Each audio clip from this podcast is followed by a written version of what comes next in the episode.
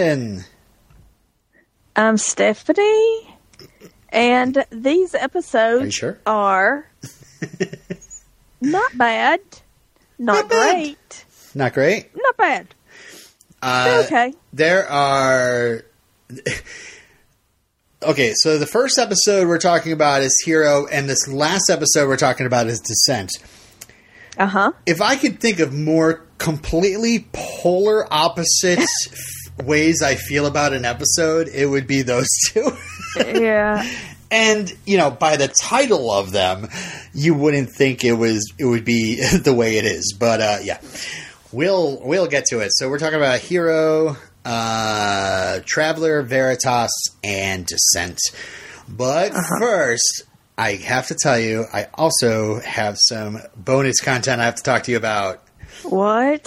Oh yeah. Uh, the first thing, the, the first thing I wanted to tell you about, uh, actually, um, there's something else, but it's much smaller, and I'm just talking in code that only I can understand. So I'll just get to it.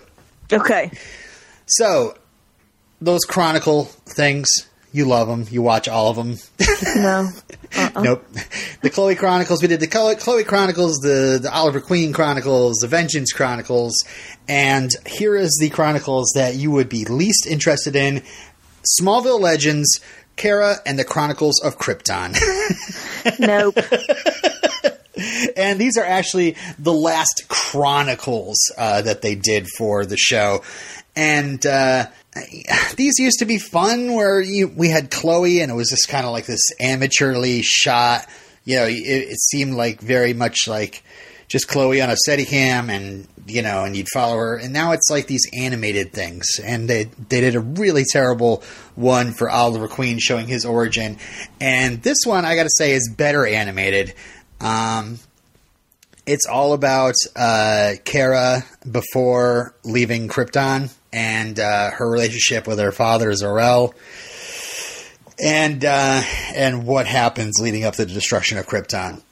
So uh, it's about twenty minutes, but it's again, it's like one of those things where it's like twenty minutes, you'll never get your life back that you lost watching, uh, and yeah, it is better animated, but it's, it's still like pretty bad. Um, so Yeah. Yeah, like I told you, the stuff about Krypton is I I don't like that uh-huh. because it's so different, and all these Kryptonians have to have these like British accents to sound different from K- Kansas Hmm. well, they live on Krypton. They live on Krypton. Yeah, yeah. I, I'm not interested in Krypton, Hmm. Krypton at all, Uh, yeah. So, and I'm not interested in Kara at all. I was going to say there's uh, there, there's two things that this thing is about, and it, you have no interest. But I mean, if you are listening and you want to check out something that shows a little bit about uh, Kara leading up to how she gets put in the ship and stuff, and Zor-El's deception of everybody, um, it's okay. You know, put it on the background, fold some laundry. Uh, uh, it does show how Kara like finds out that her father's evil, and then he y- uses his little shield to take her memories away, so she still thinks he's good when she departs Krypton. And uh, yeah, and, and it shows like both ships flying away from Krypton, Kal El's and Kara's at the same time, and that's pretty cool. But I don't know, leading up to it is just kind of the anyway. but she's a teenager and he's a baby. Yep. Um, somehow she's how does she, why is she in suspended animation? I think it's like she lands somewhere by the Reeves Dam or something, and then like goes underwater, and then is in suspended animation there. I don't know something. I don't think it's ever really explained. Either that, or she was put in suspended animation on her way there, but I don't know if that jives either. Um, but it does show that um, uh, if it wasn't for Kara, you know how Kara is responsible for naming Kal El Kal El, right? Yeah, that's terrible. Uh huh. Well, Kara finds out about her uncle and his continued, even though Jor-El told, told his brother to stop mining, Zor-El continued mining and he was in league with Zod and they both wanted to bring about the destruction of Krypton. And their plan was bring about the destruction of Krypton, escape to Earth, take over Earth. Uh, good plan. Uh, and and uh, Kara finds out about this, and her father and, and fights with her father. Her father gets mortally wounded, but then he puts like his blood in that blue crystal that he already had Laura's DNA in, and then puts the crystal in the ship and tell, and sends her away after he takes her memories away. But before he takes her memories away, Kara actually warns Lara that Krypton is going to explode, and so that makes Lara and Jor-El put Kal-El into the ship and send their baby away. So if it wasn't for Kara, Kal-El would n- not only not have his own name, but he he would he wouldn't have survived. See, I think that's why I don't like the Krypton stuff, is because why would somebody destroy their own planet? Yeah, I I, I don't know. Uh, it sucks. Uh, lots of ice crystals and stuff. Who likes that? They want trees. No idea. Um, but uh, we should, since we're talking so much about Krypton, uh, Krypton, Krypton, uh, uh, we should mention the new show that's on. Yeah, Um, it's weird. I found it was very like BSG slash Game of Thrones. You know, it really felt like, besides the words they were using, like Krypton and the House of El, like I found it to be very different from anything Superman related I've enjoyed. You know, Yeah, and yeah, I it's very slick and Uh-huh. CGI and otherworldly. it definitely is otherworldly. It's Krypton. Yeah, but I don't know. I'll I'll watch the next episode, but yeah. you know, it's not my favorite. I'm not really interested in it. Yeah, I'm, I'm, I'm probably going to keep watching because I am a fan of anything Superman, and uh, you know, my friend Derek does a podcast about it, so it, you know, it's kind of like the mix of the both things. I th- You know, and also, I think why I'm not interested in it is because it's one of those things we know it ends badly. we know how it ends. Why do Yeah. we want to see how we got there? I don't know why you watching Smallville. I don't know. Uh, so uh, yeah, and I, I, yeah, I enjoyed it. Uh, uh, it's it's, I I'm always like a person that finds it hard to get into, um, like any of the space age stuff that they do in comic books.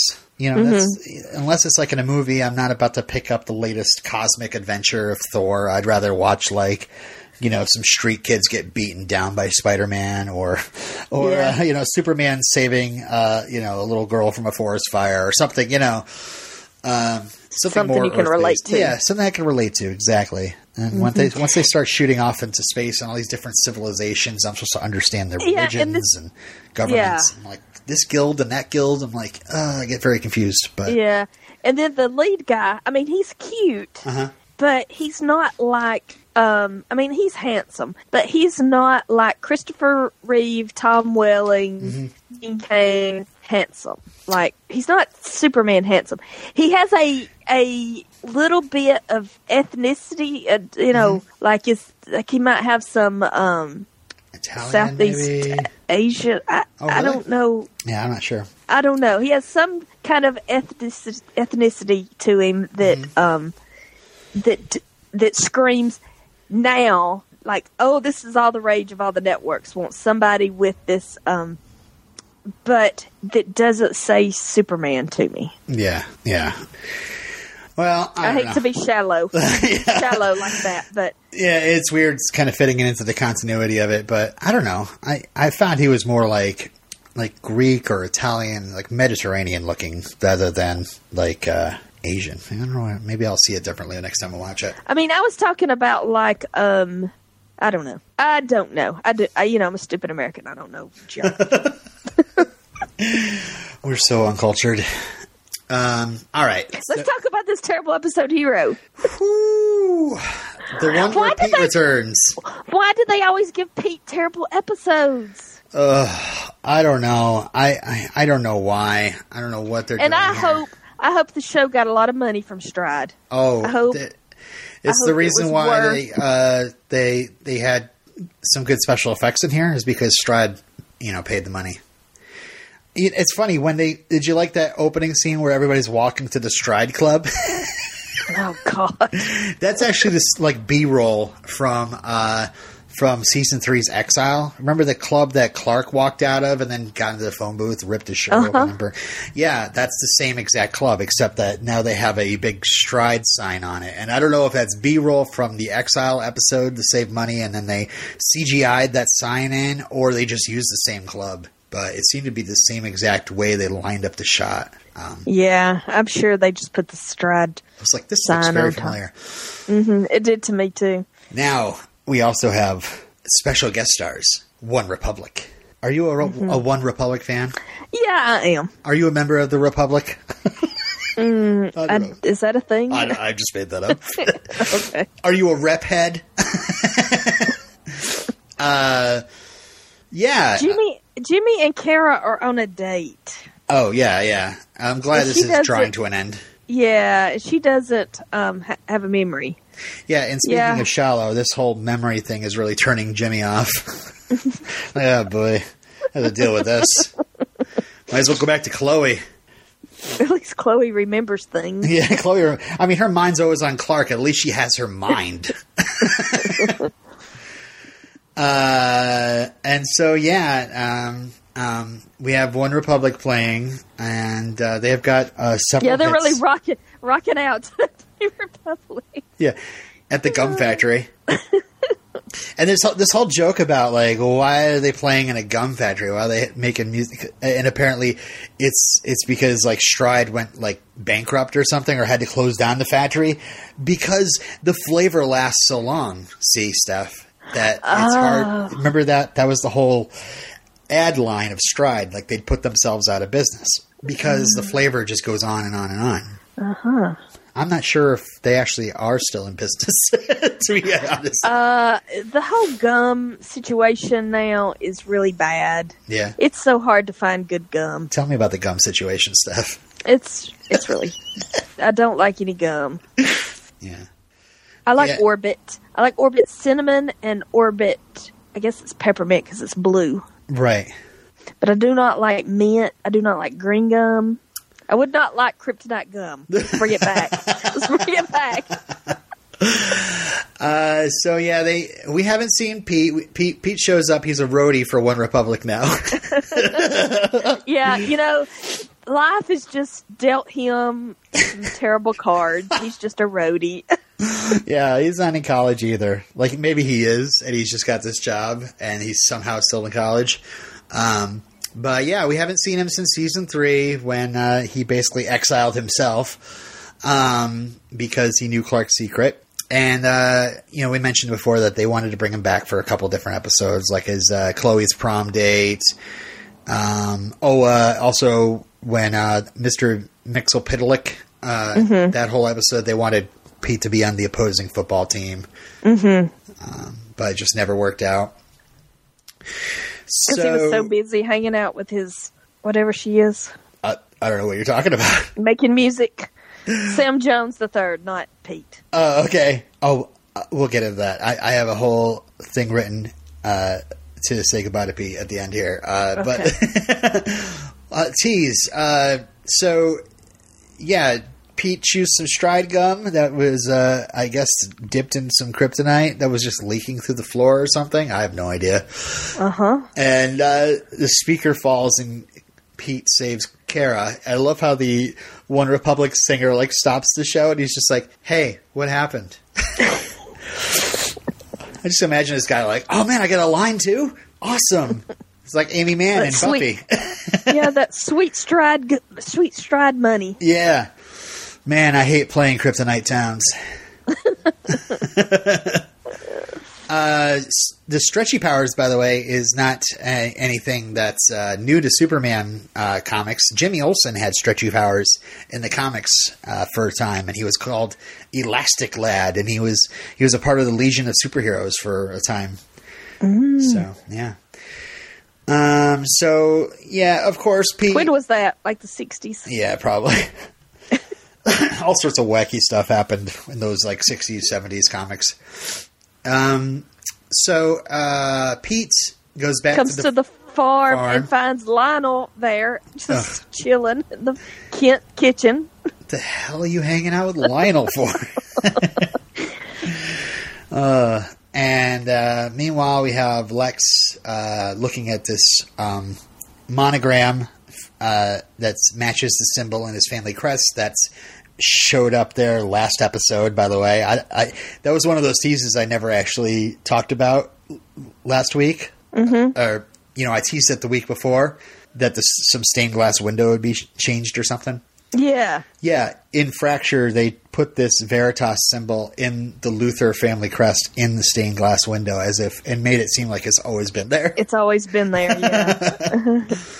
And uh, I like this little shot of the Veritas symbol. Over, oh, wait, I think that's in Veritas, where it's like over his eye, the V. Anyway, um, so he's talking to Kara, and like this bracelet she has, like there's symbols on it, and Lex, of course, is like, Clark is hiding the meaning of these symbols on the bracelet from you. This whole storyline, by the way, pisses me off because Kara's lost her memory, so she now knows, doesn't know how to tr- who to trust. Lex is playing that to his advantage, and Clark and Lana inexplicably just are just not telling her because she's hanging out with Lex. Rather than explaining to her, Lex is evil, here's where you come from, these are what these symbols are, ask me anything, I'm here. I'm here as a Reddit AMA. Kara, anything you want to know, I will tell you the best that I can. No, instead, like, Clark is like hiding her bracelet. Clark is lying to her, and Kara knows there's something going on. And of course, the only person that's pretending to be her friend is like Lex. And pretending to, yeah. It's kind of. Of course, she's going to go to him. yeah, and it's just I don't Well- know. It's one of those like plot contrivances. Like, oh, we got to get Kara perhaps working for Lex, and yada yada yada. Um, Kara in the comics actually, Kara had a relationship with Lex, but I think it was like there was like several different versions of Kara. I think one was like a robot. I forget, but uh, it's something like that. Um, like she ended up like being his like henchman or something or henchwoman. I forget. Comics people, don't at me. Um, all right, so Pete's pissed about Lionel. Uh, he dropped his ties to protect Clark and himself from being hurt. And now he's super jazzed. He's like, Yay, I'm the hero. I got stretchy powers. And Clark just immediately is like, No, no, no, no, no. We got to stop this. We got to take this power away from you. How, wh- kryptonite? No, no. You're gonna be go. You're gonna go crazy any second now. And he does. And he- he goes bad. yeah, Pete's like, Just well, like Lana did. come at me. I'll threaten your. I'll. I'll. I'll, I'll reveal your secret. So, and uh, God damn it, Pete. Just. Ugh. I just hate Pete at this moment. like, like he was so he was a good guy in the first couple seasons. Then he learned Clark's uh, secret id- identity. He was cool for a couple episodes, and then he just started whining about it, and then left the show, and then came back and is whining about it even more. Mm-hmm. Stop whining. Uh, another thing that's crazy about this episode is that uh, we have this weird plot contrivance that Chloe is depending uh, on an IT department to keep her computer running or keep access to her files. This woman that can break into anything with her computer all of a sudden needs IT's help to find out where her files are. that's just mm-hmm. that's ridiculous. And meanwhile, Lex is the new Michael Scott. He's looking in at everybody's computers, reading their emails, and Chloe, Chloe's like, "Those are my files. You can't have access to those." And it's like, "No, Chloe. Like in the real world, whatever you put on your work computer belongs to the company you're working for, the company that owns the computers." And Yeah. and and and this even we've even hit this plot point before. Remember when the Luthors bought machines for the torch? And then Yeah. she put all sorts of stuff about the Wall of Weird on the machines, and then Lionel just re uh, took those machines away. Like she didn't learn her lessons the first time. anyway, this episode, Yeah, it's bad. uh, Pete tells Chloe about his powers. She says, "Don't stretch in front of Lex." And Pete's very much like, uh, "No, I won't tell any secrets, or I I won't keep any secrets from anyone. I'm proud of having powers, and Lex can kiss my ass." And um, and then we next see Pete in Lex's office uploading viruses to get Lex back. Like, okay, so Chloe needs IT help, Steph, and Pete Mm-hmm. somehow is can upload viruses in this episode. Who wrote this damn thing? that actually look like actual viruses. uh, and it was written by Aaron and Todd Helbing, and I don't even know if they've written anything before or since. That doesn't sound familiar at all. But they shouldn't. They should have just immediately lost their jobs at Smallville. I'm sorry, Helbing brothers. Um, so Lex blackmails Pete, and um, meanwhile, Chloe's Chloe and Clark. Clark shows up and uh, starts talking to Chloe about Pete, and all of a sudden, all the power goes down in the offices, and Chloe's like, "Whoa, whoa, whoa, whoa! Looks like we got infected by a virus." You know, this sounds like something Pete would do. Pete Pete wanted to get Lex back, so uh, this is nobody else I can think of that would take our computers down with a virus. I hate this episode. Uh, the Helbings work for. They write on the Flash now. oh the hell! Oh, good. They're producers. Ah, well, you know, the Flash pulls out some good episodes here and there too, and they've got a stretchy man now. So, uh, let's see. Um, Clark Clark uh, tells Pete that he the kryptonite is affecting his judgment, and I just wrote down, "No, Clark, this sounds a lot like Pete." Think Pete's just an ass. Yeah, like Clark is was he tries to get the bracelet out of Lionel's safe, and then uh, Pete like pulls out kryptonite and takes down Clark and takes the bracelet, and it's like, yeah, your good friend is hurting you. It's definitely it's time to whoop this guy's ass. I don't know. um, so Lionel finds Clark on the floor, and uh, Clark gets up and he's like, "We're gonna we're gonna have a talk about we're gonna have to have a talk later about you know you having this bracelet in your possession." And uh, it never actually happens, but there is a deleted scene where they he does come back and asks him about it, and Lionel is like, "I stole it from Lex um, during the episode Fracture." Um, he doesn't say that, but uh, during the the events of those ep- that episode, and he was hiding it to protect Clark because he does everything to protect Clark. Uh, meanwhile, One Republic is rocking some uh, Mercy, good song. Uh, there are like three songs in this episode, and they're the only three songs of One Republic I like. Yeah. Well, Like they're the only ones I know. Yeah, I don't think I've I don't think I've ever listened to the rest of their albums, but um, so uh, Lex ends up uh, I guess knocking the gum out of Pete's mouth, or his henchman does, and that takes away his powers, and so he decides to stretch his arms back behind his back, and uh, I love how he's like screaming. He's like, yeah! And then it, it cuts over to One Republic, and they're like, yeah! that was funny. Um, okay, so then we get the ending where Pete finally admits, I was always a little jealous of your life, and it was easier to blame you. I'm sorry Oh, ooh. best writing the Helbings have ever done. Uh, doesn't exactly make up for the amount of pain that Pete's put us through, uh, but it's good. It's a good ending for Pete, where he can admit, "Yes, I am an asshole, and I am sorry." so, um, couple of interesting tidbits here at the end. Uh, um, in the Daily Planet scene with Jimmy, Chloe, and Pete, Pete takes out a piece of stride gum and begins to chew. Chloe's shocked, and Pete says, Relax, it's kryptonite free. Jimmy then laughs, which makes no sense because Jimmy has no idea what kryptonite is. Hmm. Maybe that's why they deleted it. No, no, that was in the episode. Oh, that was not a deleted scene. Not a deleted scene, no. Although I can kind of feel for Jimmy. Every once in a while, people say something around me, and I start laughing with the group, and I'm like, I- "What was that? What did he even say? That was was that funny?" Uh, and now I shall tell you about Sam Jones III. Um, Okay. He uh, recurred on ER uh, for like three seasons until 2009. And uh, Wow, ER was still on in 2009. uh, yeah, yeah, I, and longer, I think. Um, Then he got a lead role on the show Blue Mountain State. Um, he co-starred with uh, Alan Ritchson, who plays Aquaman on Smallville. Uh, Football show, I guess. I've gotten I've gotten it recommended to me before, but I don't know. Then in 2010, a sex tape with his playmate girlfriend Karissa Shannon leaked, and they first tried to block it, and then they decided to strike a deal with Vivid Entertainment to release it.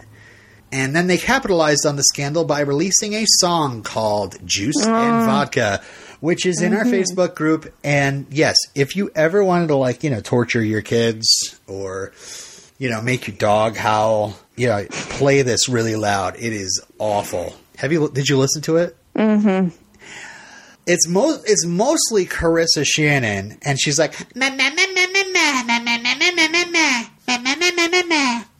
I'm sorry, I just like drove every way one away from our podcast, but it sounds like that. And then there's Sam every once in a while, like throws in a couple of raps, but it's uh, like she sounds like Barbie girl. Yeah, their sex tape got leaked. Got you know somebody just exposed their sex tape. How dare they?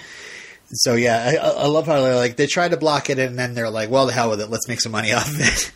Mm-hmm. And so anyway, after Likely that, story. in 2011, he was in, he was arrested uh, for intent to distribute OxyContin, um, about thirty five thousand dollars worth of it. Um, he got the nickname the Hollywood Connection. Uh, so his side of the story, I read an interview with him, and uh, that he had a childhood friend who begged him for the money to get him out of debt with the Mexican cartel, and then he decided to buy all that co- uh, oxy. It had nothing to do with Sam. It was Sam's money that was that the guy was borrowing. Um, but yeah, um, but somehow I guess the police didn't believe this, so Sam was sentenced to a year in jail, and he got like three years probation. He lost his passport, so he lost the ability to go up to Canada and, and film Blue Mountain State. So he lost his role there. Oh, Um, and uh, yeah, I mean, uh, I I don't know what else he's doing these days. Uh, perhaps attempting a comeback. I've I kind of googled his name and I saw he had done some like funny YouTube videos here and there, but uh, I can't tell you that if you if you Google him, um, he the dude is in shape. He's got many, he takes many pictures of himself without his shirt, and the dude is like rock solid. Like he's got abs that are amazing. Uh, so I guess he's got that.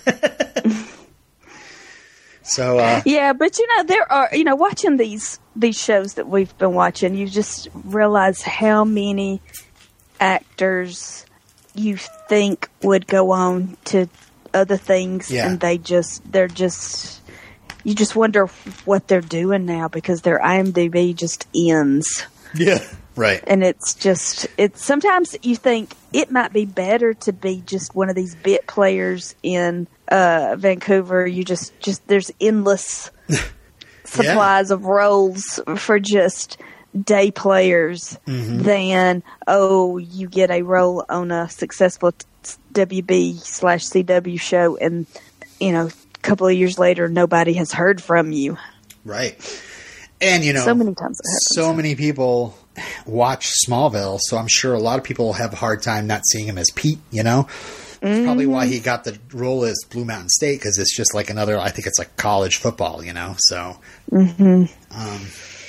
that's why management is so important yeah. I don't know what I'd rather right do if I if I was if I was to become an actor. Like, I wonder if I'd feel better being able to work a lot and not be recognized than be recognized for that one big thing. But then again, Yeah. if the one big thing pays in residuals and you're set for life, then maybe that'd be fulfilling. You just do a lot of theater. yep I don't know. Um, one last thing, uh, there was a, a bonus uh, feature that went along with this episode. it was called oh Smallville. like we need more Yeah. It's called Smallville Visions. It was a comic book sponsored by Stride. And it took place alongside this episode. So you remember Jordan Cross from Hereafter? No. He was the kid that uh, sold the future, saw people's how they died, how how they're like, like he saw Lana in bed. oh yeah Yeah. Um, he was like the like we saw him like running with Lana and Chloe in the high school. He was on track or something. Anyway, uh, he shows back up uh, in the comic book. He sh- he sees Pete save Kara, and then he warns Clark that Pete is in danger, and then he ends up getting kidnapped by Lex, and Lex like straps him to a chair and tortures him to find out uh, how he dies, how Lex dies, and Jordan reveals that Lex is, should be already dead, and uh, and then Clark saves the day. So it's just a little comic book. They threw it on the Blu-ray or DVD. Yeah, because we get all this all the time about how Lex is like, I can't be killed. Yeah. I should have died a million times. And it goes along with the next episode. Yeah. Best needle drops. OneRepublic, One Republic, OneRepublic. Stop and stare. mercy and apologize. And I'm sorry, I gotta take one last quick detour stuff. During the t- during the uh, podcast, Starkville Sauceville, that probably people who don't listen to it are probably tired of hearing me talk about. But uh, Steve Gloss and one of the hosts recorded a, uh version of Apologize called Chocolate Pie. and it was the funniest thing. Uh, and while I don't have a copy of that to play for you guys, uh, at the end of the episode, Steve had actually one time uh, uh, considered leaving podcasting. So there was this whole thing that me and the guys from Media Junkyard, a podcast I used to do years ago, uh, we did like kind of a tribute to Steve because you know he he's so funny, he entertained us so much. Uh, and we ended up recording our version of Chocolate Pie. So while I probably shouldn't play Steve's version, uh, I will entertain you with the probably the lesser known cover of a cover of a parody. and I'll play that at the end of the episode. I'll close out the podcast with that. So uh, enjoy? Question mark? Question mark? Question mark? I sing it, and so do three other guys. So uh, uh, enjoy. All right. So yeah, we should get into Traveler. Steph, I know you're going to listen to it. Uh, this is the one where Clark gets imprisoned by Chief from BSG. Uh huh. Or the sheriff's deputy from season two. Uh, yes, right, exactly. Or season one. Oh, season one. He's the one that kidnapped Chloe and holds her in an amusement park, and Lana has visions. The episode is called Obscura. So yeah, I like the opening of this, where like, Yeah, it's very cool. like shit, Clark's getting taken down. Like, Like, I can't believe that nobody figured this out sooner. right. Well, you know, not many people actually know that he's uh, allergic to kryptonite. You know. That's true. um, So who does know? So, so Lex didn't really know that Clark was kidnapped. right. This But- is all Lionel. Oh, Lionel did this. Right. Okay. Did you watch it Yeah. a while ago? yeah. Did you? You didn't rewatch these, did you? I tried to. Yeah, I did, but earlier in the week. Yeah. I mean, you watch these too quick, and then we have a whole week before we record again. Yeah. It's okay. I don't blame you. We're watching the last four episodes of the season uh, after this, and I'm sure you're going to blast through them today. mm-hmm. uh, so yeah, Lionel knows. There's other people that. I don't want to get to go through Lana, Chloe, but So, okay, so Lionel had Clark kidnapped. Why? uh, because Patricia Swan came to town and um, she wanted the Traveler, um, and you know, there's this whole thing we find out that there's this envelope in Zurich where the contents of it we'll find out uh, about, but uh, somehow they're going to be used. They can be used to control the Traveler. So Lionel, I think, decided to pop him in a cage to uh, keep him, if he is controlled, keep him from hurting other people. And you know, Patricia Swan had a key, and I think we didn't know where the other key was, or something like that. Mm-hmm. Anyway, my next line is my next my next note is look at that Vancouver skyline. when Lionel gets out of the helicopter and meets with Patricia Swan, it's Vancouver all in the background there. Look at that overcast, dreary Vancouver Seems weather. like a perfect vacation spot. Uh, Yeah, this girl was she on Flash Gordon or something? yeah, yeah. Uh, she's Gina Holden, and uh, she did she co-starred with Eric Johnson, who played Whitney on Flash Gordon. Yeah, she seems very familiar. Yeah, yeah, I thought she did too. And then I, uh, I never watched Flash Gordon, but she's just, I don't know, she seemed talented. And I, I, I was very disappointed to see her, get killed at the end of this episode Yeah, because she was a good actress.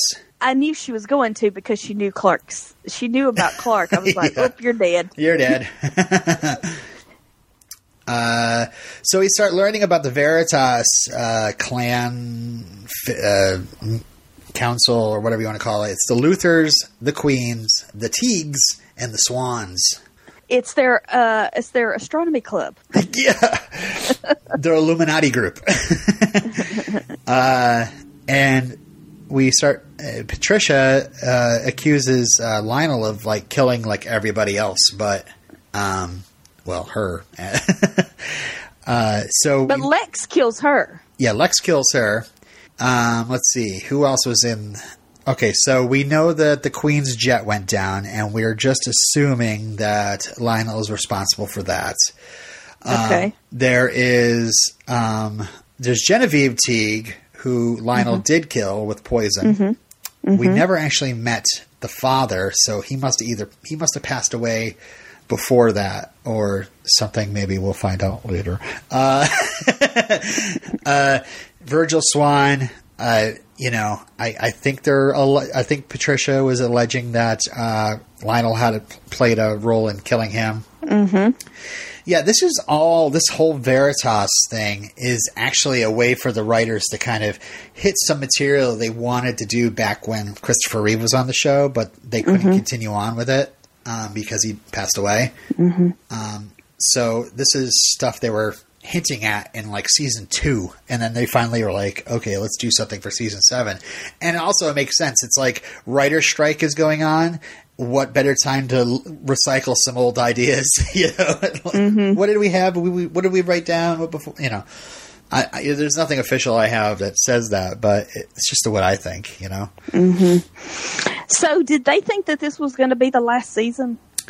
Um, yeah, yeah. Uh, they were thinking about this being the last season towards the beginning of the season. Um, they then, well, I've got a whole thing about that later. It's so. I mean, I'm so glad it. It would have been really sad if this was the final season. Uh huh. Yeah. This is not a good way to go out.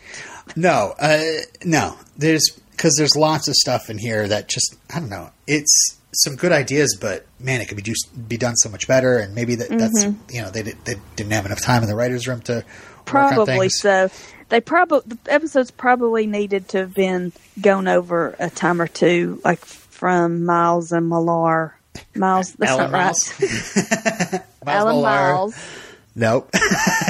Nope, oh yeah, right. it is Al and Miles, but yeah, it's Al, Al Al Gough and, and- Miles Millar. Gough and Millar. Yep. Yeah. All right, let, us push. oh, Especially, there's just some lines that Chloe has that I'm like, oh. well, not- please tell that me. is not that is not the way Chloe talks. Uh, so uh, yeah, it looks like Chief loves torturing Clark. I guess he used to work at level thirty three point one. He hates meteor freaks, and he just thinks that Clark's one of them. Um, I love when Clark. Uh, sorry, I love when Chloe and La- Lana go to accuse uh, Lionel of uh, being involved, and uh, Lionel puts the blame on his son. And then Lana's like, if Lex harms Clark, I'll kill him. And like you see Chloe's face, like her eyes bug out a little bit, like, what the fuck? Damn, girl. like this escalated quickly. Yeah. And so they were like, okay, okay, so Clark is being held in some sort of cell or you know, he's in trouble. We need help. We don't have powers. So what do we do? Uh well, let's see what's at our fingertips. What are our resources? We have Kara. Kara does not have her powers. Kara does not have her memory.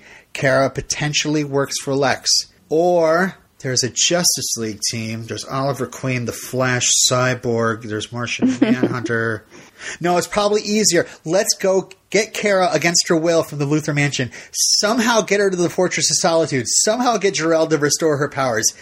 Sounds a lot easier than call Oliver Queen, I would think. It's just like, come on. But whatever. We needed to have Kara get her powers back somehow, so. Um, I love how my uh, my Smallville wiki notes say Lana and Chloe head off to get Kara in Chloe's Yaris. Doesn't Expelliarmus. um, yeah, and it's great how this thing is set up too because Kara is there uh, packing her bags because Lex is like, "All right, we let's go to the we're going to go to the the laboratory, magic laboratory. We're going to get your we're going to get your memory back, no problem." And then Lana and Chloe, two people that she barely knows, especially since she doesn't have her memory, she really barely knows them, shows up and is like, "Listen, you got to come with us, quick. There's no time to explain." and she goes with them.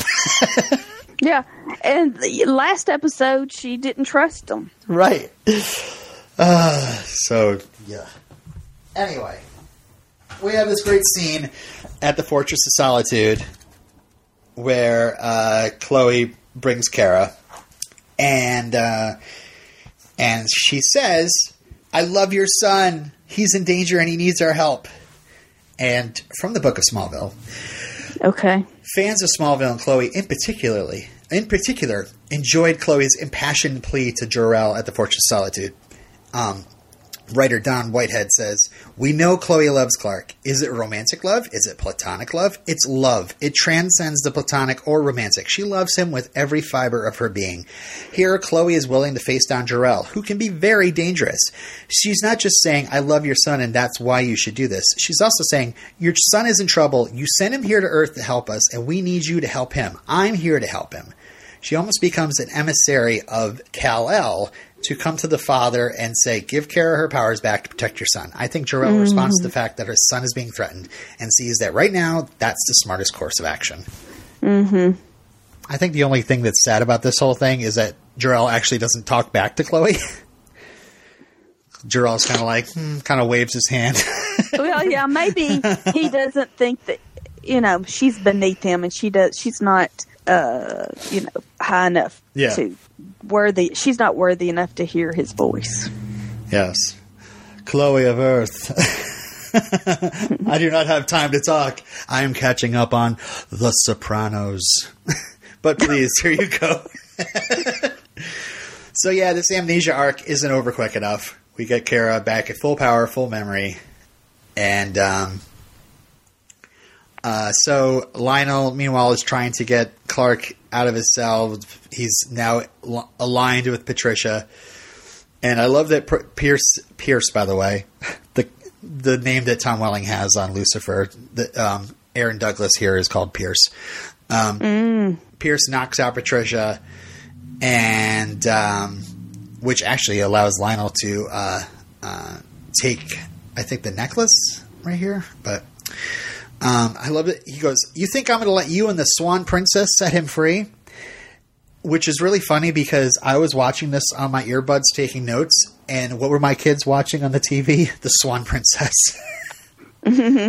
so, anyway, there's uh, an amazing rescue. Um, Kara just busts down the place, throws the cage like through the glass.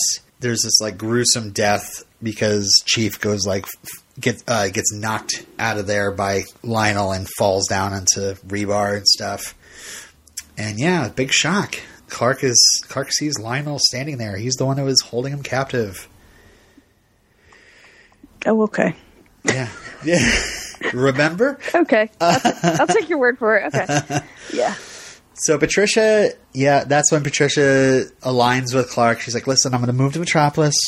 I'm going to be your go-to, and we're going to make everything okay." Lionel is bad. He wants you all to himself. Yep, that's when I was like, "Oh, she's she dead." She did. Mm-mm. Mm-mm.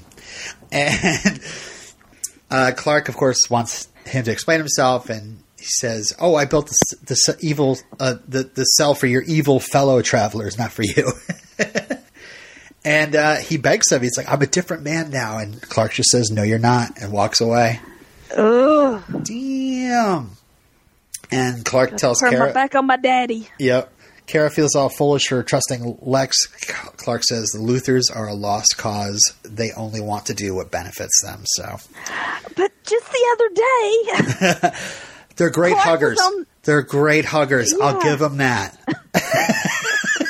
but the other day when Clark was on the mind walk, the the dream like walk, what do you mm-hmm. call it? The Yeah, dream walk. Is it a dream? Yeah. with the with memorial. thing. Lionel. Yeah. He told uh, baby Lex that he wouldn't that he'd always be with him. He wouldn't turn his back on him. Well, I mean, Clark isn't human, but he's also human. Lionel Lex did take baby take baby Lex and kill him, killed his inner child. Is Well, this next episode? Next Spoilers. episode. That's a that's the episode skipping, after. Skipping, skipping way ahead. Anyway, we got another shot of the amazing Vancouver skyline again as uh, the dreary weather. Oh, gorgeous. I can't wait. um, and yeah, the the driver of the limo shoots Patricia Swan in the head, and um, then we see Lex wiping the blood off the locket. I guess. Okay, I don't know what else. Why, why my notes said that Lionel took the. Locket. Because the driver took the locket from Patricia Uh, and brought it to Lex, and that's how we know that Lex was responsible for Patricia's death. And then later on, we see the pictures of Lex with the driver right. because we assumed we were we were we were led to believe that Lionel killed Patricia, but it was a shock to us. It was a big twist at the end that we find out that it was Lex that killed mm-hmm. her. All right, so we should talk about Veritas, but here's where I have my notes about the writer's strike. Okay. Okay, so on November 5th, 2007, members of the Writers Guild of America went on strike, meaning there were no scripts produced for new episodes of television shows. According to Al Gough, if the strike had persisted for a significant length of time, season 7 would have ended with Veritas and would have included the opening scene of Descent. Um, both sides resumed talks a few weeks later. It lasted That would have been awful. it would have been freaking dark as hell. Uh, as a matter of fact, I'm going to tell you at the end of the season finale. Um, well, just think of this as you're watching the season finale and finishing it up. They were going to squish events from that as well into Veritas. So it would have been this amazingly jam packed, claustrophobic episode where so much stuff happens. And it was going to uh, potentially be a series finale if they didn't get renewed. So just just think on that. Hashtag think on that.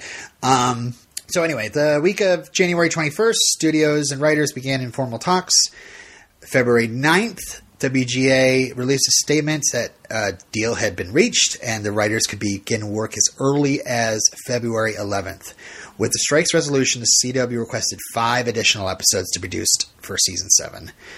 So, Veritas uh, aired March 27th. Um, that uh, was the last one that they made, and then they had to kind of clip from it and to begin de- begin Descent with. And then Descent actually doesn't air till April 17th. So they had like another month to work on these other five episodes, or, or four episodes, or five. That's what I should say. Five, yeah. Um, also, uh, UnitedHollywood.com did a promotion where if you donated a dollar, it would send a box of pencils to you to send to TV executives to remind them that writers are important. And Alan Miles said if you wrote Smallville on any of the boxes, one lucky winner would get a drawing um, and would get a phone call from Michael Rosenbaum, Erica Durance, and Laura Vandervoort. All of them. Yeah. Whoa. Just kind of thanking you. Hey, what's up? Lex Luthor here. uh, and another interesting fact about Veritas is that um, it, it lives up to the whole uh, season slash potential series finale because this is the only episode of season seven where all eight characters in the title credits show up. Like every other episode is missing at least one or two. Really? Yeah, but everybody shows up for this episode. So, shall we talk about Veritas? Okay. Sorry. Uh, so many facts. Um, but it's interesting stuff, you know. This was like I remember. I remember this going on, being like, "Oh my god, what the hell? The show's gonna end, and it's not gonna have a good ending." You know, Yeah. no idea that was It's gonna really go on for another three seasons. really sad. Yeah. Yeah, because everybody, I don't know if people know this, but I mean, I don't know how many people know this. I don't know how common knowledge this is, but when Yeah. you're signed to do a show, you're everybody's signs a seven year contract because they want to get that 100 episodes in. yeah, And I don't know, things are so different now with uh, streaming services and contracts. Shorter I don't know how it is, but yeah. So at this time, everybody was contracted for seven seasons, and that's why Buffy ended in season seven because Michelle Gellar didn't want to re up her contract. Just call her another Michelle season. What I say? You said Michelle no, I Gellar. I think I said Sarah, Sarah Michelle Gellar. The Sarah was I think silent I did.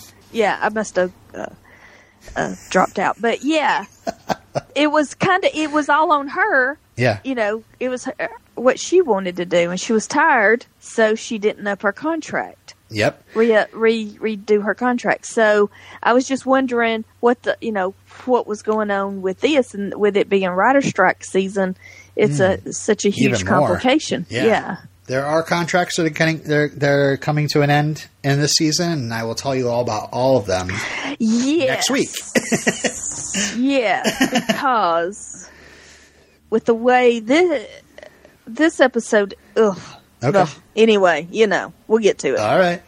Yeah, this was this could have been the season slash series finale. it's craziness. Um, and we get this interesting opening. We have this like hawk watching them, and uh, no, it's not Maui from Moana. It's actually Brainiac. Yeah, this was different because we always get the same uh, establishing shot from the uh, farm. Yeah. it's always the middle of the day. You know, just day general daytime. And this was it's early morning. Mm-hmm. What's going on at the farm at the Kent farm? And Kara is up early doing her chores. yeah, and it's not very impressive chores either. Like she she can snap the twine on the hay with her bare hands, but who cares? I like I would have rather seen her planting fence posts or uh, I don't Yeah. know, juggling cows or something. yeah, doing something that really showed off her strength. Yeah. She's like, look, I can snap this twine very easily. and uh, yeah, we get this confrontation between her and James Marsters, who's back. And Clark ends up throwing him, and we get a soaking wet James Marsters.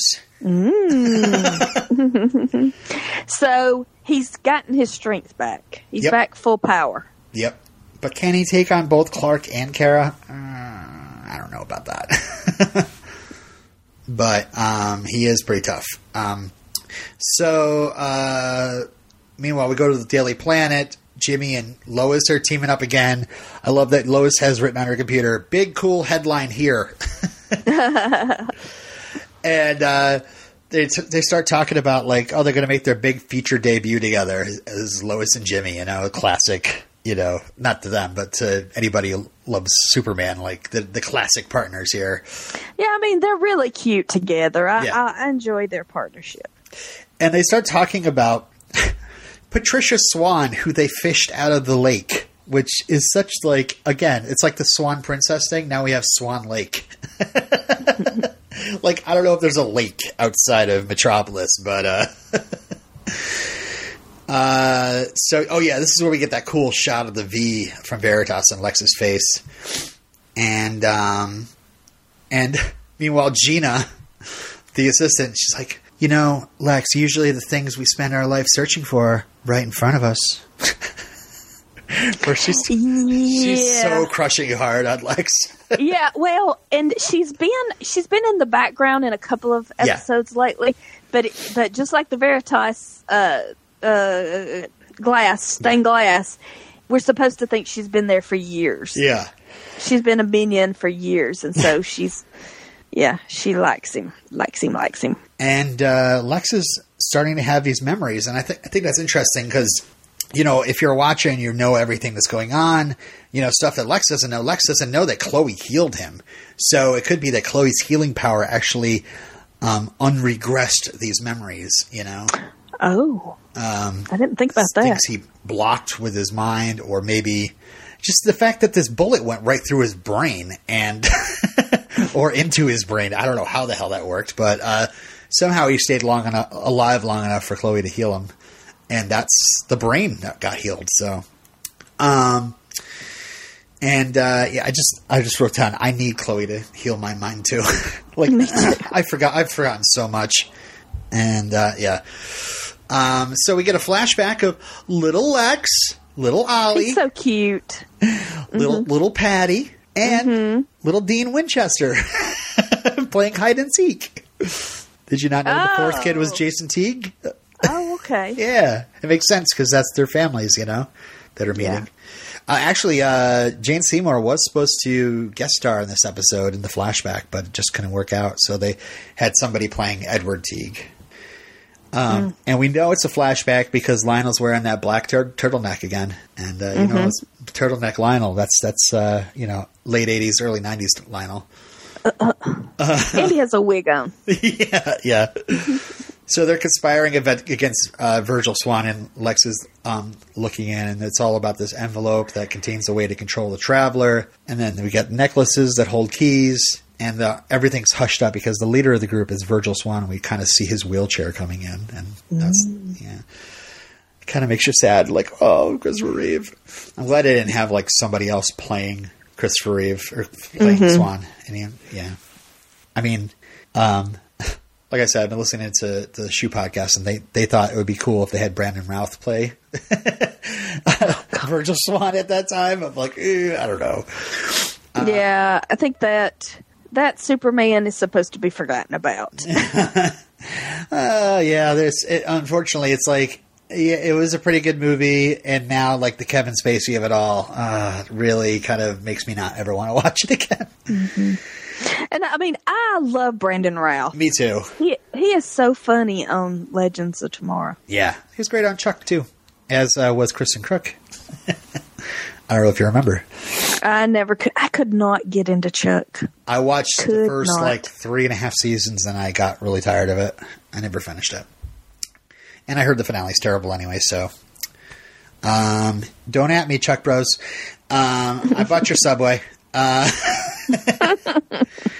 so uh, J- Lois and Jimmy wearing their pruners are us uh, disguises do a gotcha interview on Lionel and uh, say he's responsible for Patricia Swan's death, and he denies it. And they say he's got the necklace, and look at this photo. It looks like the necklace was yanked off her body, and uh, he doesn't. But he's got the second key. He's got the one from the Teagues, I think, or the Queens. I'm not sure.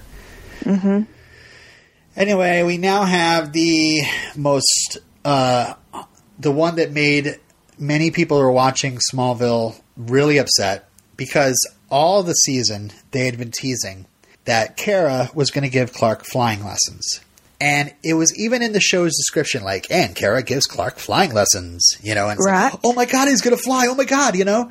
Yeah. Um, and uh, Kara like gives him like a boost, and he like immediately gets turned off by it, and he's like, oh yeah, we got better things to do than this. Yeah. they give up way too quick.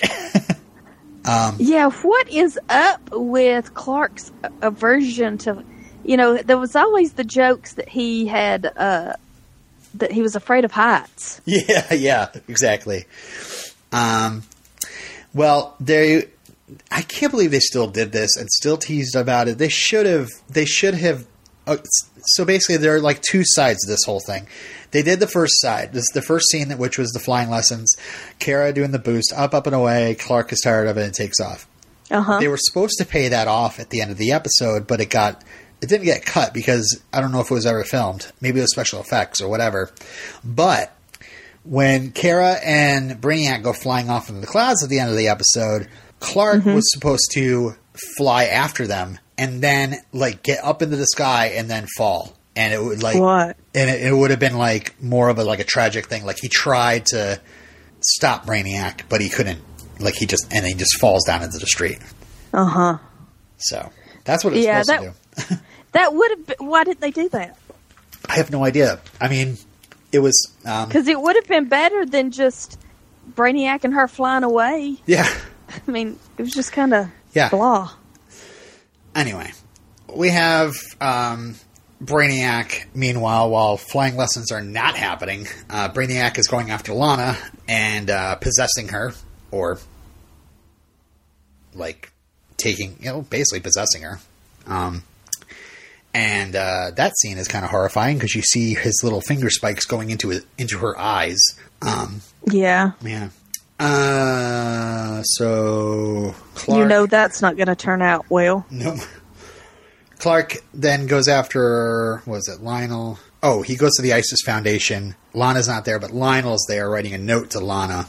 And Yeah, and um, uh, Lionel is acting very odd. yeah, he's acting more frantic now. Yes, he's scared. Yeah. He's very, very scared.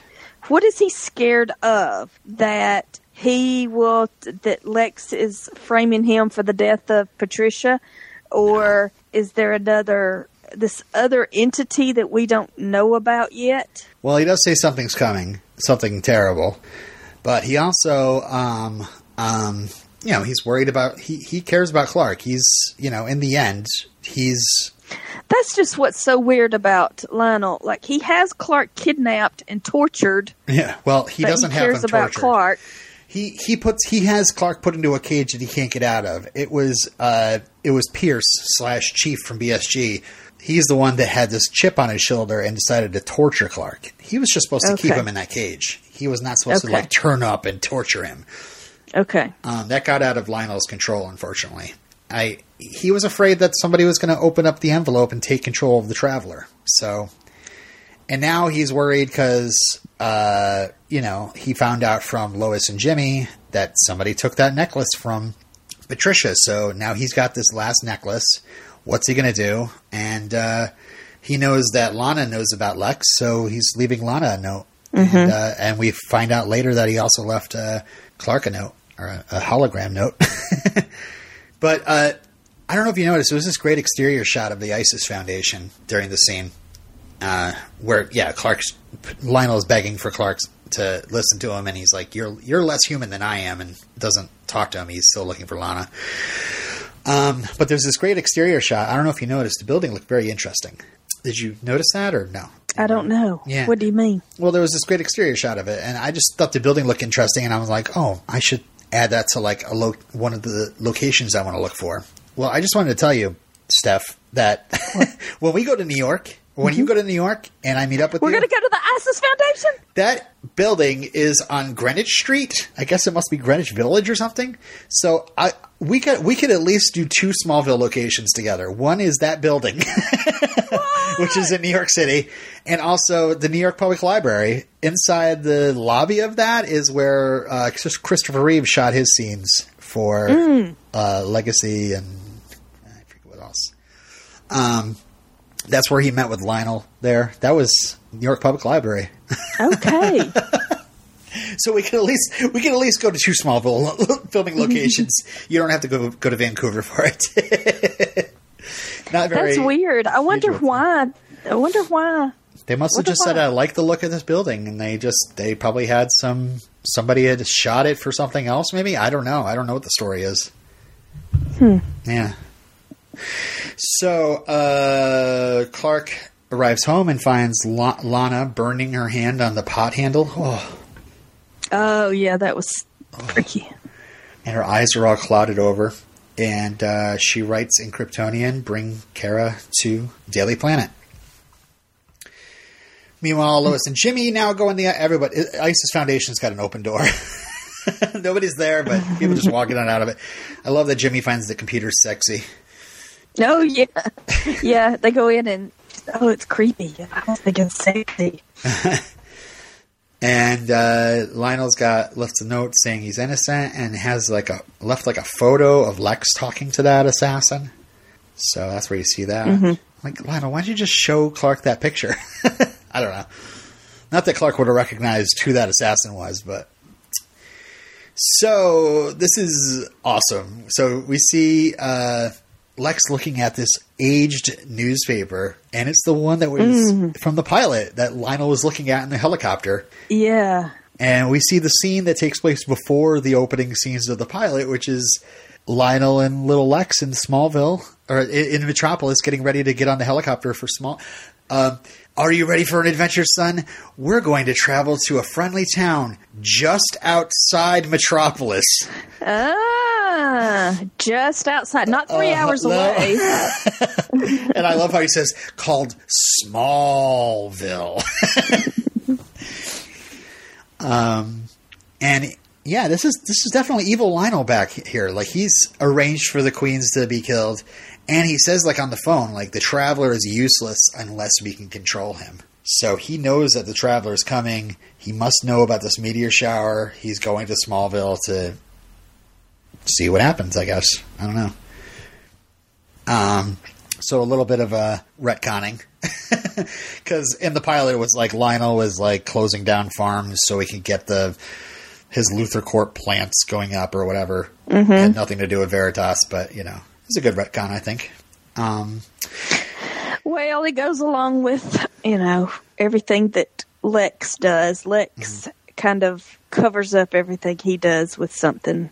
yeah. Oh, I love in the flashback how like Lionel is talking to Edward Teague about how the Teagues are like obsessed with these stupid stones that they're after. it's like, yeah, yeah, I I remember that plot line. I remember season four. Um, so Clark finds Kara waiting for Brainiac on the roof, and Brainiac just taunts him, and he says that like Lana is aware of what's happening around her. She's in excruciating pain, Excruciating pain, yeah. completely under my control.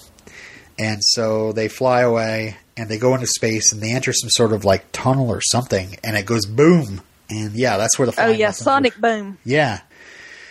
So what do you think Brainiac well, wanted? He tells, he tells her, well, he tells them that, like, humans, medicine can't fix her. Only I can fix her. So you've got to let me take Kara, and then I will fix Lana. right. But it looks like he's. I mean, is he going to come?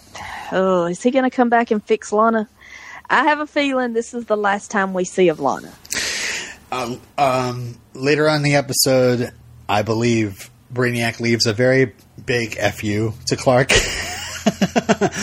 uh, through Lana. But I just wanted to tell you, um, I was confused about what Brainiac wants here. Um, I can't remember really, um, but He wants something from Kara. What does Kara have that Brainiac wants? well, uh, one thing is that mysterious Okay. bracelet.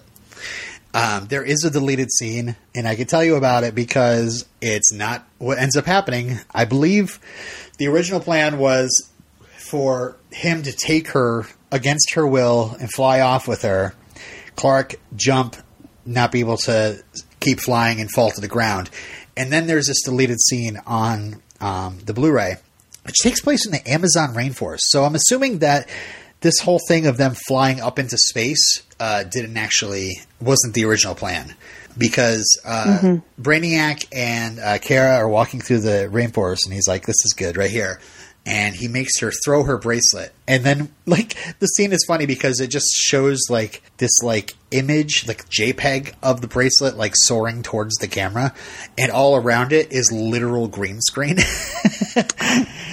so I looked it up and I guess the previous plan was uh, he wanted Kara for her bracelet because the bracelet could create her own fortress of solitude down in the Amazon rainforest, and then he was going to absorb power from it and um, you know be even more powerful than he was before. And that's what the that's what he wanted Kara for. But I'm not sure what the hell he wants her for now. I can't remember. I have an idea, but I don't want to spoil it if if I'm right.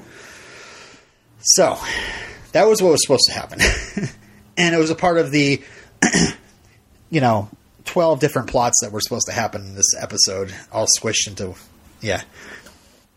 Um, then we have this great scene, great scene with, between Lionel and Chloe in the Daily Planet, where Chloe is like not about to believe Lionel, and like he says Jor-El changed him.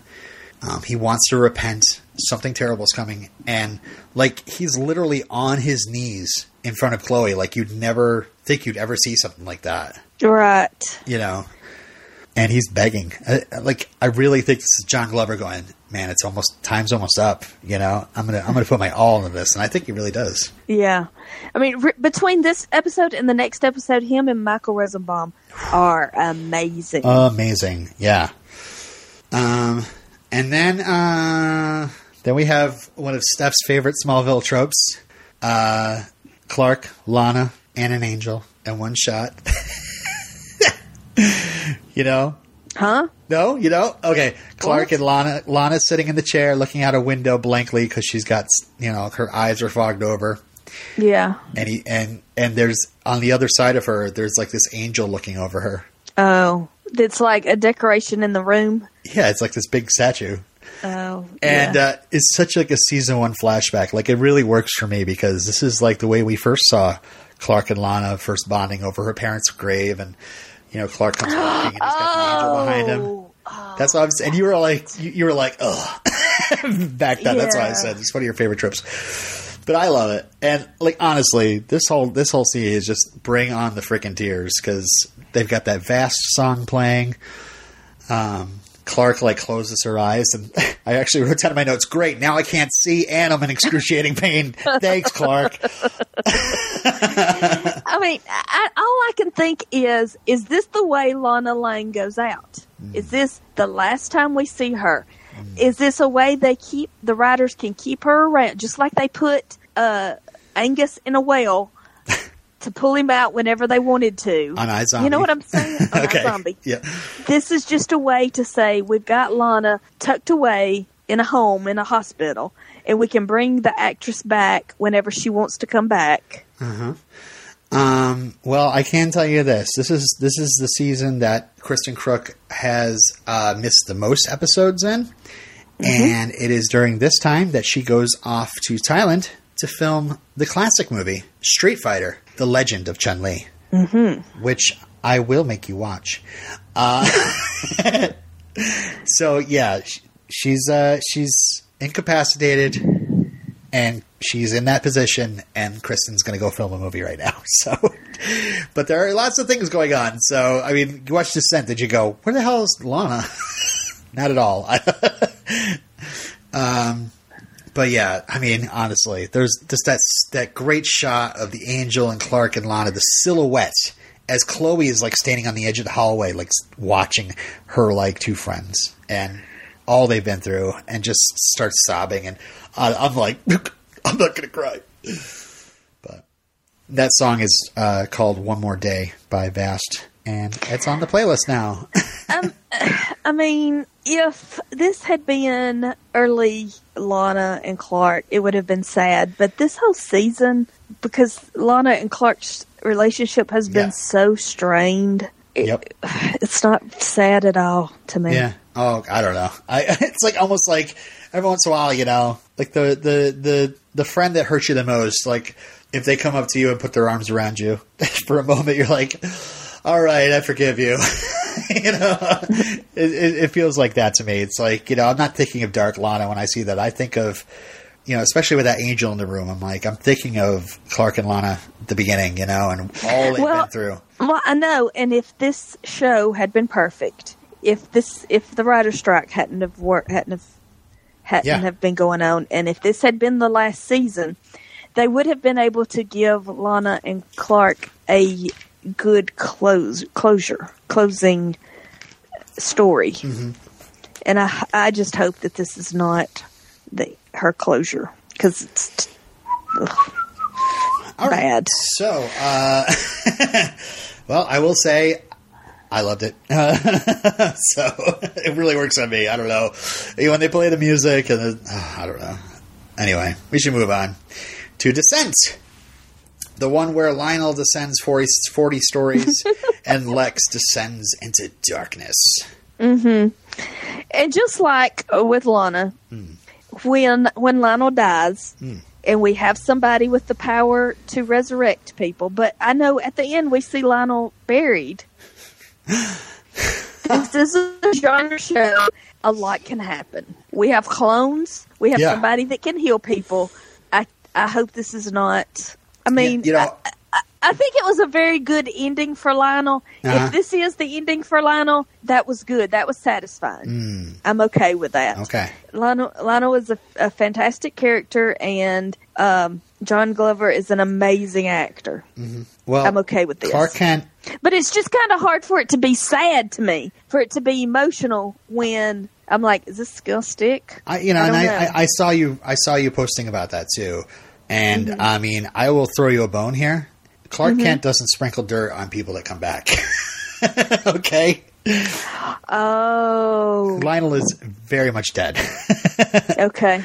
well, I shouldn't have said that first thing, but Lionel is definitely very dead. Like sprinkling dirt, the dirt is very much saying, yeah, he's dead. Goodbye. He's dead. Uh-huh. Goodbye. Goodbye, my father. Yeah, and it is also just the echoing of what happened in Reckoning. You know, mm-hmm. the grave Ooh, scene. Tom Welling looks so good in a suit. All right, let's let's go through this episode because I fucking loved it. Like this episode is so goddamn good to me. I don't know. Uh, Yeah.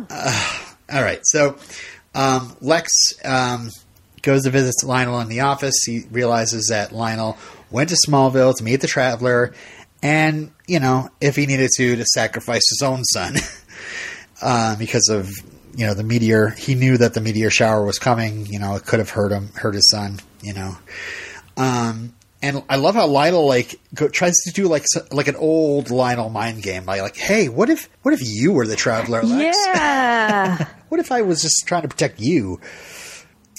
Um, but yeah, Lex doesn't fall for it this time. He takes that key, rips it off his neck, and he says, I was raised in your shadow, and now you're going to die in mine, and no one will remember your name. And then pushes him out that window, which. uh, and by the way, uh, the whole nobody will remember your name. Like Smallville is like the most we've ever seen of the character Lionel Luthor. Even in the comics, like he's barely mentioned. Uh, he, I looked up in my Superman encyclopedia uh, that Lionel was a uh, was kind of like a uh, a drunken um, uh, drunken loud that beat on Lex a lot, and Lex actually ended up uh, at least in one incarnation of the the origin story. Lex poisoned him and took his inheritance that way, and that's how he became like this rich um, supervillain. But they just wanted to in Smallville. They wanted to go over like how Lex became the character he was, and explore how Lionel affected Lex. Right, exactly. I mean, and many many people. I mean, in explaining Smallville, like it's almost equally how Clark becomes Superman and how Lex becomes Lex. um, so uh, Li- I love like Lionel just staring at Lex affectionately and like calmly as he falls. I just, J- He just accepted his fate. yeah, this is it. Uh, obviously, this is this is the cycle of patricide. I killed my father, and now my son is killing me. This is what I deserve. Um, and yeah, this would have been that would have been the last moments of Veritas and the end of the season if we the writer strike messed things up, um, and maybe even the end of the series, which has just been Oh. like, wow, what a So it was Jason Teague's father who sprayed the neurotoxin albuterol into Gina's mouth. uh, no, no, that's not true. Where are you Oh, reading okay. this? I'm not reading anything. I just figured it out Oh, no, no, that's not because I was. I was. It's not. No, Well, who sprayed the neurotoxin inhaler into her mouth? this killer guy. We'll find out. Okay. We'll find out. It's Teague. Okay. Okay. You've either figured it out or you Mm-hmm. have not, and I can't. And, and I'm not a spoiler, so I can't tell you either. Lionel's dead, though. I was just going to say. Lionel's Okay. dead. Lionel is dead. Lionel's dead. Okay, so I, I love love this next scene where you know, like they're in the Daily Planet. Clark, Clark and Chloe are looking for Brainiac on the computer, and there's all of a sudden these lights are going on outside um, the Daily Planet, and you remember that Luthor Corp is right next door. So I love this whole shot of them coming out of the Daily Planet and walking across the street to Luthor Corp. It's it's that's not like a set they built. That is the that is Midtown Vancouver right there, uh, or Metropolis, I should say. Uh, and I just love that whole thing. That whole thing was set up, and uh, and Lex talking to Maggie Sawyer, who shows up, and you know Lionel committed suicide. I heard it from my office. And then this, you know, little little Lex is standing off, and he's just like, "You killed Dad," you know. And then this other great shot, like, I, oh, I got this episode. Clark on one side of the, the line, just kind of like staring on un- unbelievingly. He, like he knows Lex killed his father. Like it, it, it, this was this all led to this. Like Lionel wouldn't just kill himself, and how he just kind of like follows Lex, you know, on the other side of the line, and they just kind of look at each other, and Lex just kind of like looks back sadly, like, yeah, yeah, you know, that shot's just so well done. Um, and uh, you know, being with Clark and Lex for like you know almost almost an entire seven seasons now, you like, I just you just get what's going on. You don't have to hear any lines coming from them. Mm-hmm. But um. So yeah, Gina is, seals her fate because she like comes into Alexa's office like, "Oh, listen, we got this. We'll get the locket. Uh, we got the locket, and I'm not going to tell on you." And um, and then Lex like opens the locket and discovers there's no key in it, And that's when little Lex is like, "You shouldn't have done it." And Lex screams back, "I had no choice." And like throws the whiskey bottle into the fire. Mm-hmm. Such great stuff. And then he kills his. Is this where he? Uh, no, kill- no, no, no, kill it's later. Oh, it's Okay. later. It's later.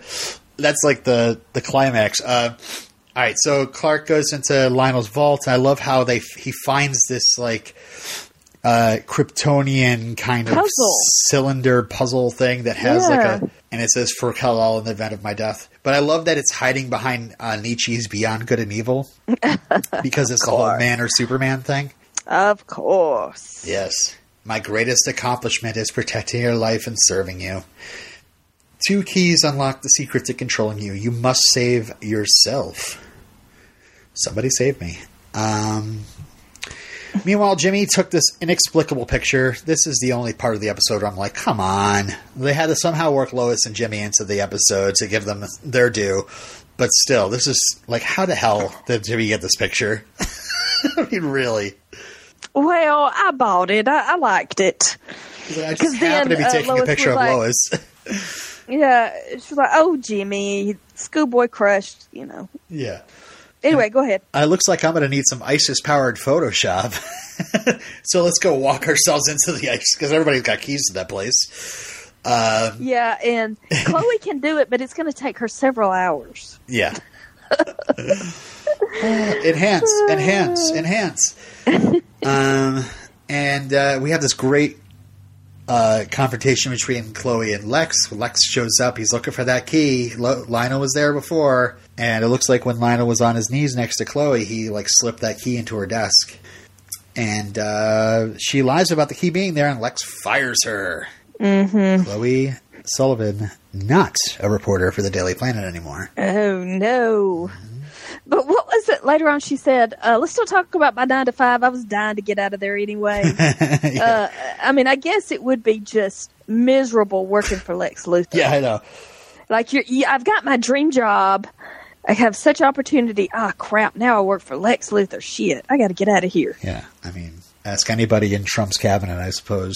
Yeah, I work in the White House. Oh hell, I work in Trump's White House. This is the dream of my life. I've been working all my life to get here. Or I've paid off and bribed uh, so many people to get here. I've, I've gotten so many favors. I'm finally in the office where I definitely don't deserve to be, but somehow lucked my way into, and I got to work for this guy. I feel bad and definitely don't feel bad at the same time. Anyway, uh, uh, uh, Chloe for Secretary of State. Just saying. Um, okay. Uh, yeah, Gina puts her hand on Lex's shoulder. We did it, Lex. Girl, you got to back off. You are trying way too hard, and it's Yeah. not good. and this is not the time. And I don't think Lex even realizes what you're doing because he's in such despair. Uh huh. Yeah, and he just keeps giving her like these like haunted, uh, like half smiles. Like, yeah, whatever, just do the job, and I'm definitely going to be killing you soon. and uh, So he killed her. Is it, he, Lex is the one that killed her? yeah, I didn't know that. Well, we'll get to it. Um, uh, all right. I love how Gina stumbles onto the phone. Where I love it. I love that Chloe's uh, abandoned phone has advanced now two plot lines. Like Black Canary found her phone and discovered that she worked for Oliver Queen. Now uh, Gina finds Chloe's phone and it's a text from Jimmy. He's like, "Lionel's definitely not as a suicide. Lex totally killed her. Uh, we have a photo proof. Come here and we'll give it to you. We need help." You know? Like, Yeah. Okay, let me just follow this. So, uh, But. I mean, I know what you're saying about Lex, um, not Lex, about uh, Lois and Jimmy because this whole fight with Gina and then she puts him in the freezer and Lois is shot and Yeah. Jimmy's trying to keep her awake and that was so boring. Like it's kind of that. it's it's kind of filler for this. It's like okay, we need Mm-hmm. to, we need we need something for these two characters to do. Let's put them in a meat locker. Apparently, the Daily Planet has a kitchen and an enormous meat locker from The Shining. um, and uh, let's see. So uh, let's see. Clark, tell Clark what you did. He's our friend. I don't know why I wrote that. Oh, oh, that's what little Lex is telling telling uh, Lex when uh, Clark and him have this showdown in the mansion. And Lex really is just goading Clark like our fathers were alike. They're smart, strong-willed, and they died prematurely. And they are both, of course, proud of you as a son. Mm. And Clark says, "You're just about you know I, we were friends, but you're now just about power and control." And Lex says, "Lex says that someone had to protect the world." And then he's like, he tells Clark, he's like, "Oh, you're such a perfect son. Something must have stressed your dad out. Something must have caused that heart attack." and uh, that's when Clark's just like, "I I know you killed your dad, and I have proof." And then he leaves. So good scene, good scene. But then that's when Gina erases the photo. Of course. And then, even better, uh, it's a Smallville tradition, but when Clark and Chloe are talking to each other about things they already know and talking in more of an expository way, it's usually because someone's hiding behind a corner and listening. Listen, we don't want everybody to know that you have powers and that kryptonite can hurt you and those keys will help control you because you're the traveler. Yeah. Gina's like, hmm? Uh, I think the one thing that was kind of cool that we got out of the uh, Lois and Jimmy being held in meat lockers, we get the scene where Clark breaks in and like warms them with heat vision. I thought that was a cool effect. It really was, and then he leaves before they can see that it was him. I don't know. Jimmy sees something. He's. I think he saw like a silhouette in the in the smoke where Clark was standing. You know. Sees the blur. Yeah. and so yeah, um so Gina is leaving the ISIS Foundation. She leaves a message on Lex's phone saying she knows who the traveler is when an unknown man comes from behind her and poisons her. See, that's why I don't think it's Lex. Because Lex needs to know who the traveler is. That's true. I'm just wondering like did he set this guy after Gina when like see it doesn't make sense. I suppose Lex would probably want to know that whatever job he sent her to do is done before having her killed. Because she definitely wanted to have her killed. but Why Also- would Lex want her killed? because she knows too much. I mean, she's loyal, but she's also in love with him. And if she he doesn't return that love, she might turn volatile. Oh, okay. I see that. But I can also see that maybe somebody else is involved. I guess we'll find out. Uh huh. um, all I know is this is a terrible death, by the way. Like, Oh, yeah, it's terrifying. You're paralyzed. You can't do anything. and the last thing you hear as you're slipping into the ether is that annoying open car door alarm. Ding, ding, ding. I want to shoot myself as I'm getting in my car every time. Just like, stop! So did they keys in. did they did they run the car into the water? No, I think he just like left her in the car and the door open so somebody could just find her. Okay. In my imagination, she was uh the car was drove into the water. No, I think like he, I think he left her in the car That's what I of was like the Daily. Planet or something. Mm. so she like suffocated because she couldn't breathe. Yeah. Ooh, terrible. That's like waking up during surgery. Ooh. So here's the scene you keep you've been wanting to talk about, and I, I totally understand the whole thing where little Lex is telling Lex, "You can't get rid of me. There's still good inside of you." And Lex is he's about to take off to Zarek, and little Lex doesn't want him to go. Lex says, "I am done listening to you," and we get this disturbing scene of Michael Rosenbaum dragging little Connor Stanhope down the stairs. And then saying, You make me weak, and then holding him in a fire just freaky. Well, we're here. Go ahead. You want to? Did you want to say So- something about it? yeah, so uh, yeah, it is for he killed his inner child. Yeah. the only innocence and the good that was in him. He's totally bad now. Uh huh. So why did Clark give up on him? I thought Clark was. I thought Clark after um, the episode where they find they go to Detroit Fracture. and get uh, fracture. Yep. I thought that after that episode, Clark was going to be like, "Oh, I remember my old friend Lex. There's good in him. I'm not going to turn my back on him." His good friend just pushed his father out of a window. I think he's pretty much like, okay, I'm done. and like that father was a father figure to Clark in the end. Yeah. So I think he's done with Lex. He's pissed, and he's gonna make sure he goes to jail. Mm-hmm. And uh, yeah, and he even spends the next scene. I love this next scene with him and Chloe, and he's like, "Every father figure in my life has died because of me." And Yeah. How does a son murder his own father? And, Okay, and then Chloe's lines are awful. Oh, really? They make me want. Yes, Total absence Some of love, say- the definition of evil. I thought that was good. I understand the sentiment, but some say Some say. the uh, total yeah. absence is of. I just hated it. I Uh, hated it. I hated it. I suppose it could be could have been done better. I just thought I thought it was interesting that yeah, like if you don't have any love at all, Mm-hmm. you're you're evil. I don't know. Yeah, because everybody, you're all, everybody's trying to figure out when people do terrible things, why, why, why. You know, when you go Yeah. shoot up a, a classroom full of kids, why? Yeah. First thing you want to know. But so You've lost the ability to love or have any sort of compassion. solved. Chloe has solved the school shooting problem. Yeah, I guess so. Chloe Love. solves. Chloe's Chloe's figured out why why evil, no love. Yeah, no love. Um, so Clark says he's not going to let Lex kill anybody else, and uh, we find out he finds out that uh, Lex's Lionel's uh, burial is uh, closed to the public, and uh, Clark's just like, "Well, I'm I don't give a shit. I'm going to go pay respects." and oh, it just is amazing again. Vancouver in the background. Yeah. Most Okay, importantly, so uh, when- Daily, Daily Planet and like Luthor Corp in the background, you know. So it's like these two Yeah. towers are standing behind them, and these these two men who are symbols of each of these places. You know, some in the future, some in the past. You know, um, are meeting over this one thing. You know, And when Clark, I guess when he bends down to get the uh, dirt, Lex smiles Yeah. out of one corner of his mouth. yeah, He's happy to see Clark unhappy, pain in pain.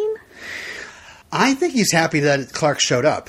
I think it's some sort Mm-hmm. of sick way. Lex, yes, he murdered his father, but he's also grieving. And he's got nobody to share that grief with. Nobody else. And he won't let anybody else share it with him. But no matter what, his friend is still there, or his Mm-hmm. former friend. And, like, I just think that he's just happy that Clark is there to honor his dad, as twisted as that is.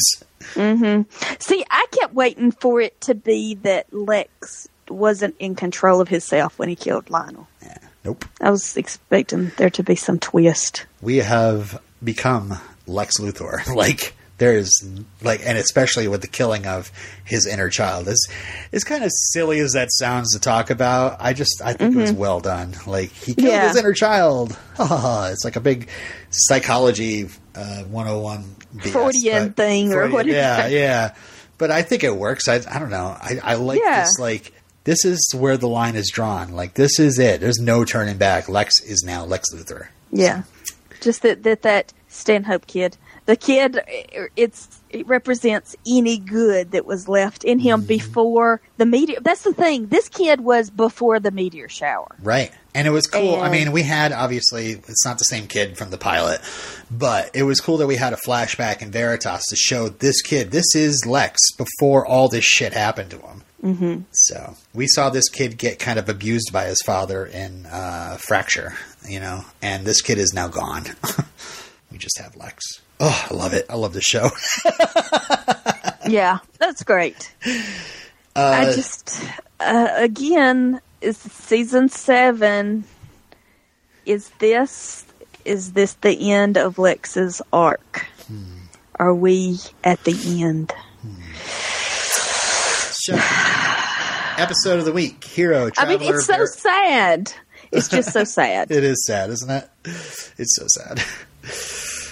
Uh, we'll talk no about it more Emmy at the for Michael. Rosenbaum. Yeah, no Emmy.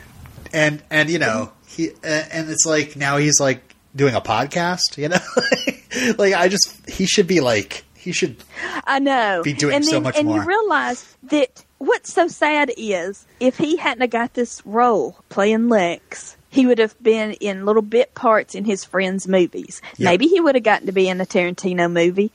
But he it's almost like the chance to play Lex Luthor on the WB.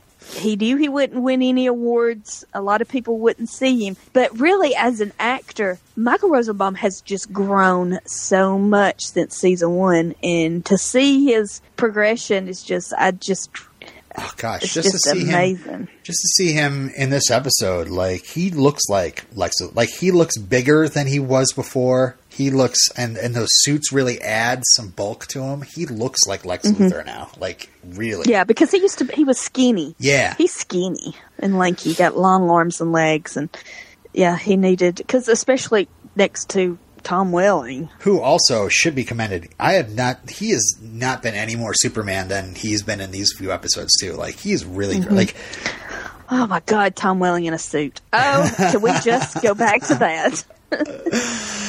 All right. Well, listen, we should wrap this up. Hero, Traveler, Veritas, or Descent. I'm going to pick Descent. Obviously, it's. I think it's it soars above the others. Um, Hero is the very bottom. Oh, it's Uh-huh. awful. I hate it. I don't like watching that episode, and now I know. Now I'm reminded why I don't like that episode. Um, Traveler and Veritas, Um, some scrambling, some good stuff, some bad stuff. I mean, seeing the way uh, Lionel, uh, how uh, John Glover acted his his performance leading up to his death, his like sniveling, s- scared, so not Lionel Luthor. You know, Right. so un Lionel Luthor. Yeah, It was amazing. and it's great because it's like it's not like the actor is like now portraying like you can see he's making a conscious choice in portraying that uh, again because of the flashbacks you get to see young lionel you also get to see you know like abusive lionel like you get to see those he can pull out that season one lionel if he wanted to but he's he's playing him as a changed man um yeah john glover tip tip my hat to you sir you were incredible, incredible. All right. Uh, so here are the episode titles for next week. Um, you, do you agree with me, by the way? Descent is the best of the week. Yeah, it is. Okay. Um, the next And week, Hero is god awful. next week it's uh, Sleeper Sleeper. Mm-hmm. Okay. Apocalypse. See, that's the thing. Wait. See, that's what I was thinking. I was thinking that was that Lex was like a sleeper Mm-hmm. agent, like a sleeper. What am I trying to say? You know, like he wasn't in control of Like a his body. Manchurian candidate. Yes. Yeah. Nope. He's Lex Luthor. Okay. Uh, okay. Apocalypse. Apocalypse. Mm-hmm. Is Brainiac back? I'm not answering things. Uh, Quest, and then finally Arctic, the season seven finale, episode twenty. Here are your Okay. teases. Are you ready? Mm-hmm. I love it. This is like the last time I can tease you for for reals, and you know, next for the No, for- for because I, I really don't know. I really don't know. I know that there's characters like this and some characters like that, and these people come back, and yeah, but I'm assuming you're going to be like you're I going to be like me. No idea. I I barely remember these last three seasons. I haven't watched them since they aired um, as well. I, it's not like these are seasons that I've rewatched. I think I've rewatched more early Smallville than I've rewatched later seasons. You know, I probably rewatched early Smallville thinking I was going to get to the later seasons, but it's not until I forced you to podcast with me that I could get all the way through the show without being distracted by something else. Um, but I'm afraid, you know, there are going to be times when I tease you and you're going to be like, oh, yeah, yep, I remember. so this will be the Uh-huh. last time I can do it without that happening. Anyway, okay. First tease Chloe is in trouble, and the only one who can save her is Jimmy Bond, or Olsen. Okay. A new set is introduced, the hottest night spot in Metropolis, which looks strangely like Oliver's apartment. okay. Okay. Uh-huh. It's a wonderful life, Clark Kent. Your next tease is the 150th episode of Smallville, directed by Tom Welling. Aww.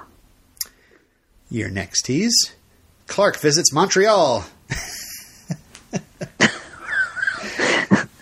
yes, Illyrio is guesting in next week's Smallville. Okay. Uh, next tease Not everyone from the Veritas group is dead. Dot, dot, dot. Uh, your penultimate tease. The 75th appearance of Clark in a blue shirt and red jacket. Right? There's so much to work with here. And finally, a Okay. I'm going to read what I wrote. A huge, huge episode that I don't want to even tease because it may be the last one you haven't seen. That's it. That's all I got for you. okay, so is the is episode twenty? Is it really good? I Is it remember it being good. You remember it being satisfying? I remember it being really good. okay. I don't rem- I don't remember. I mean, honestly, I remember a couple things from that episode, and uh, it's it's pretty big. it's pretty big stuff. Okay. Um, okay, so uh, we'll catch you all next week, and you're welcome for the Jesus. We've been talking a while. Extra long episode of We Don't Want to Wait. This is what happens when I have nobody at home with me. we have no time constraints at all. No time chase at all. I'm not doing it quickly after an iZombie podcast in the middle of the night, but uh, maybe next week will be shorter. Um, No, okay, it won't be. bye everybody. Bye.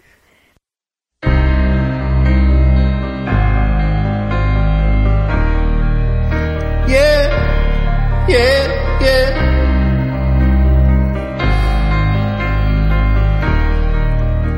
yeah. Yeah, yeah. Holding to a mug, got my last sip of coffee down. I know just what I crave, it's sweet and somewhat brown. It may topped with whipped cream, maybe hot or cooling down. But wait, tells me that she's sorry, didn't think she'd turn around and say that it's too late